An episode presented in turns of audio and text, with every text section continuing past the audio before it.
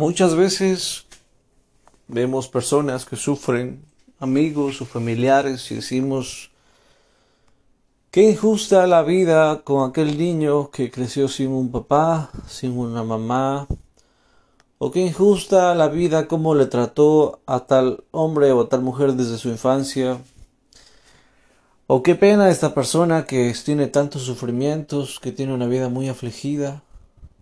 Y pensamos que a veces la vida es muy cruel con ciertas personas. Pero, y a veces tenemos compasión, y a veces decidimos ayudar a estas personas. Pero he notado que muchas veces, mientras en la mente de uno pensaba que eran amigos, y luego revisa la historia y se da cuenta que mucha gente siempre fue así. Mucha gente, ciertamente era gente que sufría, pero muchas veces la gente que sufre y que vive injusticias o que vive muchas necesidades desde su infancia, son personas que a veces son traicioneras, que a veces son muy mentirosos, que tienen doble moral. Son personas en las que no podrías confiar. Y es lamentable porque a veces estas personas que sufren mucho encuentran personas que realmente les quieren, que realmente les aman o que realmente les valoran. Pero estas personas se portan cruel, les mienten, les engañan, les roban, les estafan. Puede ser contigo, puede ser como amigo o como familiar. Entonces cuando tú veas una persona que viene con un tono de víctima, ten cuidado. Porque quizá esa persona use una máscara de victimización para ganarse tu cariño, para ganarse tu afecto, para ganarse tu confianza. Y una vez que tenga tu afecto, tu cariño y tu confianza, posiblemente esa persona hable mal de ti. Posiblemente esa persona se burle de ti a tus espaldas. Y posiblemente esa persona, si tú te involucras sentimentalmente o te casas, podría ser víctima de una infidelidad. Y a veces pecamos, y alguien dijo esta frase, si piensas que los demás van a hacer lo mismo que tú haces por ellos, te engañas, porque no todos tienen tu corazón, no toda la gente es noble, no toda la gente es justa. De hecho, aquí viene una pequeña y cortísima historia. ¿Por qué la diferencia entre nobles y entre plebe, o entre el pueblo, o entre el vulgo y entre los reyes y los nobles? ¿Cuál era la diferencia? La diferencia es que el vulgo o la plebe, sin dudarlo, era capaz de sacrificar el mundo entero, su país, su ciudad, todo lo que conoce con tal de salvar sus egoístas deseos. Con tal de salvar a su familia, su trabajo, su negocio, sus ingresos, sin importarle lo que pueda ocurrir al resto del mundo. Y muchos dirán, pues eso es normal, está bien que tú quieras defender lo que es tuyo. Pero las personas que están puestas para gobernar un país, una ciudad o un imperio, los verdaderos nobles eran personas que preferían dar su vida en la batalla que dejar morir a su país. Eran gente que amaba a su patria, gente que amaba a su pueblo. Gente que prefería batirse en duelo con el otro rey en lugar de sacrificar a sus soldados. Gente que realmente pensaba en los demás y no era gente egoísta. Generalmente el vulgo, la plebe, son personas egoístas, traicioneras, mentirosas, engañadoras, personas negativas que fácilmente te pueden traicionar. Y yo tengo una frase que reza de esta forma, esta frase. Las personas rara vez cambian. Simplemente cambian los hechos, pero no cambian las costumbres. Un hombre puede pensar que su amigo de la infancia ya no es traicionero, pero quizá él a sus espaldas aún sigue hablando mal de él. O piensa que ha cambiado, pero realmente no ve que sigue siendo traicionero, pero en otras áreas de la vida. Quizá en su trabajo, quizá con su esposa, quizá traicionero en que no te paga dinero que te debe. Hay muchas formas de ser una persona cobarde.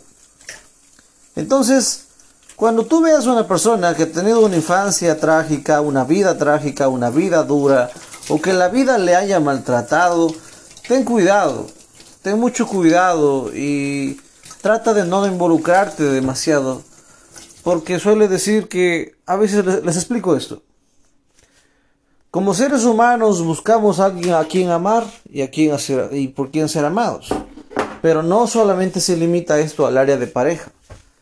Los seres humanos buscamos amigos y familias que nos quieran, y pensamos a veces que si nosotros damos cariño, bienes, regalos, cosas, de alguna manera tendremos el afecto de esas personas y de alguna manera nos van a querer, nos van a valorar o nos van a llamar. Pero no siempre es así. Hay gente que solamente quiere beneficiarse de ti o de tus bienes o de tu familia hasta el final, pero nunca quieren aportar nada. Y esa gente es bueno sacarla de tu vida. Puede ser que inconscientemente tú o yo hayamos sido personas que se comportaron así con otras personas que de alguna manera nos dieron bienes o cosas o favores, esperando tener una amistad, tener una relación, tener un poco de cariño y de afecto. Y quizás esas personas no cosecharon nada. Pero lo que digo yo es que la gente por lo general no cambia.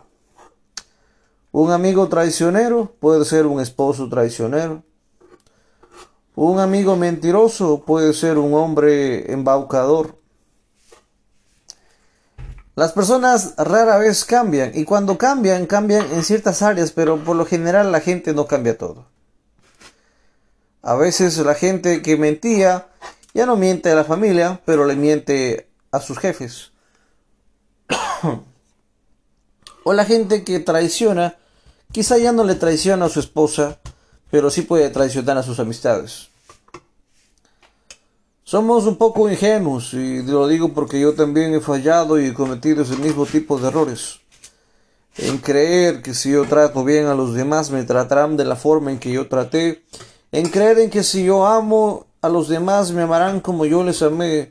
Y creer que si yo siembro mucho voy a cosechar mucho. Pero tengo una buena noticia para ti y para mí. Y la noticia es la siguiente. Que ciertamente a veces no vamos a cosechar en el lugar en el que sembramos, pero la vida y el Dios cristiano, el Dios Jesucristo, el Dios de los hebreos, mi Dios, este Dios hace justicia. Y si tú no cosechas en tu familia, y si tú no cosechas en tu casa o en tu trabajo, si tú no cosechas en la gente a la que sembraste tanto cariño, tanto amor, tanta abnegación, dedicación, si tú no cosechas ahí, no te preocupes, porque ciertamente podrías cosechar en otro lugar, quizá en otro país, quizá en otra ciudad, quizá en otra frontera, en otra familia. Habrá familias que sin ser familia de sangre te querrán como uno de ellos. Hay personas que van a valorar tu bondad, tu misericordia, tu compasión, tu fidelidad, tu abnegación. Hay personas que lo harán, pero hay que estar dispuestos a dejar el nido de serpientes y buscar un nido de águilas. Hay que dejar de sufrir por gente que no merece el sufrimiento. Así que si tú estás pasando por un momento donde que la gente te traicionó, la gente por lo general no cambia. Lo he visto una y otra vez. Cambian, por ejemplo, hay una mujer que era muy enojona con su esposo y siempre se enojaba por cualquier cosa. A raíz de esto hubieron muchos problemas y esta mujer decidió cambiar. Y decidió pues cambiar su comportamiento con su esposo, y lo cual estuvo muy bien. Pero había un dilema. Y el dilema es el siguiente. El dilema fue que ella cambió con su esposo, pero en el trabajo, con los amigos y con otras personas, seguía siendo enojona. Y por eso digo yo, la gente cambia, pero solamente ciertas cosas. Quizá un hombre ya no le sea infiel a su mujer, pero puede ser infiel en otras áreas de la vida. Quizá un hombre, y tú me dirás, ¿eso a mí qué me importa? Que sea fiel o no sea fiel. pues fácil. Un hombre que es infiel a su esposa puede ser una persona que te pida que tú garantices un préstamo y no lo pague. Un hombre que es traicionero podrá traicionar a más personas en más áreas de la vida. Una mujer traicionera es fácil que traicione a su familia con préstamos, con deudas. Es fácil que traicione una amistad por sacar algún interés. Muchas personas en Hollywood cuentan secretos, dicen cosas a la prensa que incluso que son mentiras para ganar unos cuantos dólares.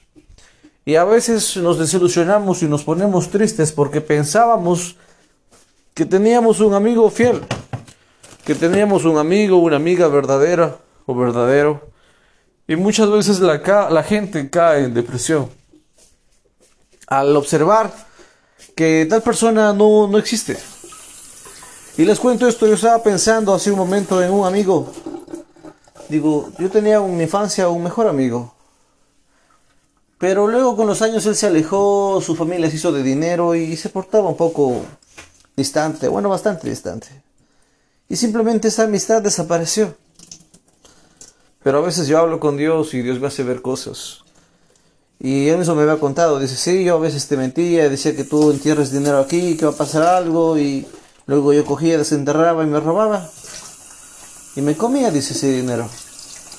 Y luego me acordaba que este amigo muchas veces se burlaba de mí, hablaba mal a mis espaldas, tenía un poco de maldad, era tramposo, que cuando peleábamos box hacía el que lloraba para darme un golpe al descuido.